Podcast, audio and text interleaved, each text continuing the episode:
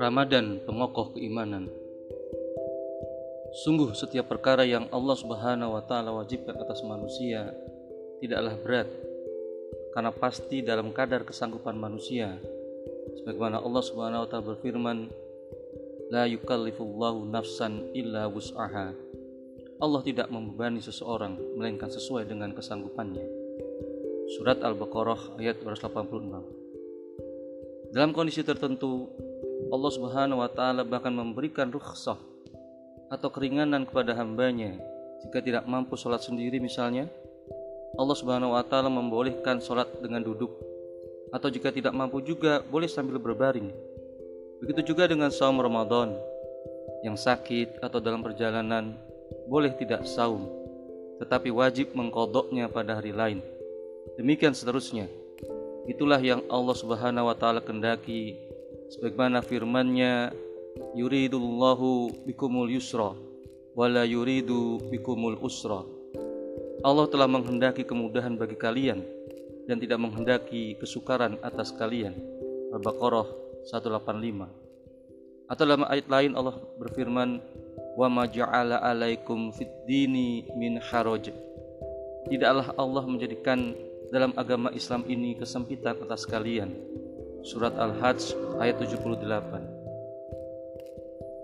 Jelas dalam kondisi normal setiap kewajiban atau ibadah tidaklah berat. Setiap sholat paling-paling menyita lima menit dari waktu kita. Begitu juga dengan saum. Sebenarnya hanyalah memajukan waktu sarapan lebih awal dan hanya mengurangi satu dari tiga kali kesempatan makan. Apa yang berat? Kita hanya diminta untuk menahan diri tidak makan siang. Tidak pernah ada cerita bahwa orang sakit parah, terluka berat, apalagi mati gara-gara saum tidak ada juga orang yang jatuh miskin gara-gara membayar zakat. Yang lebih banyak terbukti saum dan sholat membuat orang sehat jasmani dan rohani. Adapun zakat berdampak bagi penyucian jiwa dan pemerataan kekayaan. Belum lagi pujian dan ganjaran yang telah Allah Subhanahu wa taala janjikan bagi hambanya yang taat beribadah. Khusus bagi mereka yang saum, Allah Subhanahu wa taala berjanji man soma ramadana imanan wahtisaban ghufirallahu ma taqaddama min dzambi. Siapa saja yang saum Ramadan dengan landasan iman dan semata-mata mengharap ridho Allah Subhanahu wa taala, niscaya dia mengampuni dosa-dosanya yang telah lalu. Hadis riwayat Ahmad. Atau dalam hadis lain dikatakan walis imi farhatanin farhatun hina yuftir wa farhatun hina yalqa rabbahu bagi orang yang saum ada dua kebahagiaan yaitu kebahagiaan saat berbuka dan kebahagiaan saat bertemu Allah Subhanahu wa taala di surga. Hadis riwayat Bukhari, Muslim dan Ahmad. Jika untuk mengerjakan kewajiban diperlukan kemampuan, tidak demikian halnya untuk meninggalkan keharuman sama sekali tidak diperlukan kemampuan. Anda tak memerlukan uang untuk tidak minum alkohol, tidak melacur atau tidak berjudi. Anda juga tidak memerlukan kemampuan fisik untuk tidak membunuh atau tidak korupsi. Bahkan bila Anda tidak berjudi atau menenggak miras, dana akan bisa dihemat. Apalagi fakta membuktikan bahwa setiap pelanggaran terhadap larangan Allah Subhanahu wa taala pasti berdampak buruk. Di sinilah selain kemampuan untuk mengerjakan perintah Allah Subhanahu wa taala dan meninggalkan larangannya, ternyata diperlukan pula kemauan untuk berbagi dorongan. Dari sekian macam dorongan itu, yang tertinggi adalah dorongan iman. Tanpa kemampuan, tanpa kemauan yang muncul dari iman, kewajiban agama yang sangat ringan sekalipun akan terasa berat dikerjakan apalagi kewajiban yang memang memerlukan pengorbanan harta atau bahkan nyawa, tentu akan lebih terasa berat. Dari situlah mengapa perintah saum Ramadan ditujukan kepada orang-orang yang beriman. Ya ayyuhalladzina amanu kutiba alaikumusiyam kama kutiba alal ladzina min qablikum la'allakum tattaqun.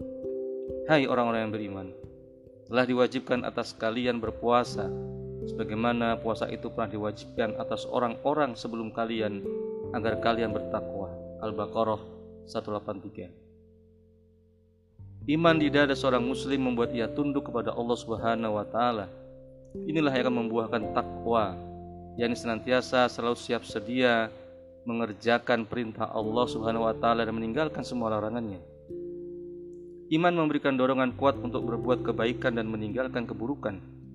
Dorongan semacam itulah yang menciptakan kemauan.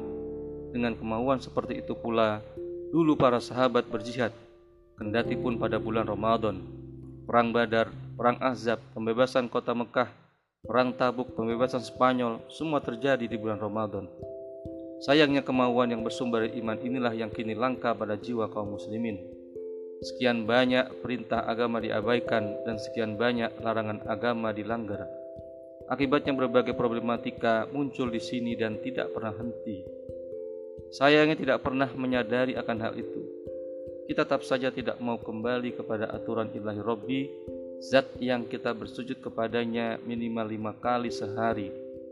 Banyak dari umat ini yang berkarakter Yahudi, yang mengambil sebagian dari petunjuk Allah dan meninggalkan sebagian lainnya karena pertimbangan hawa nafsu.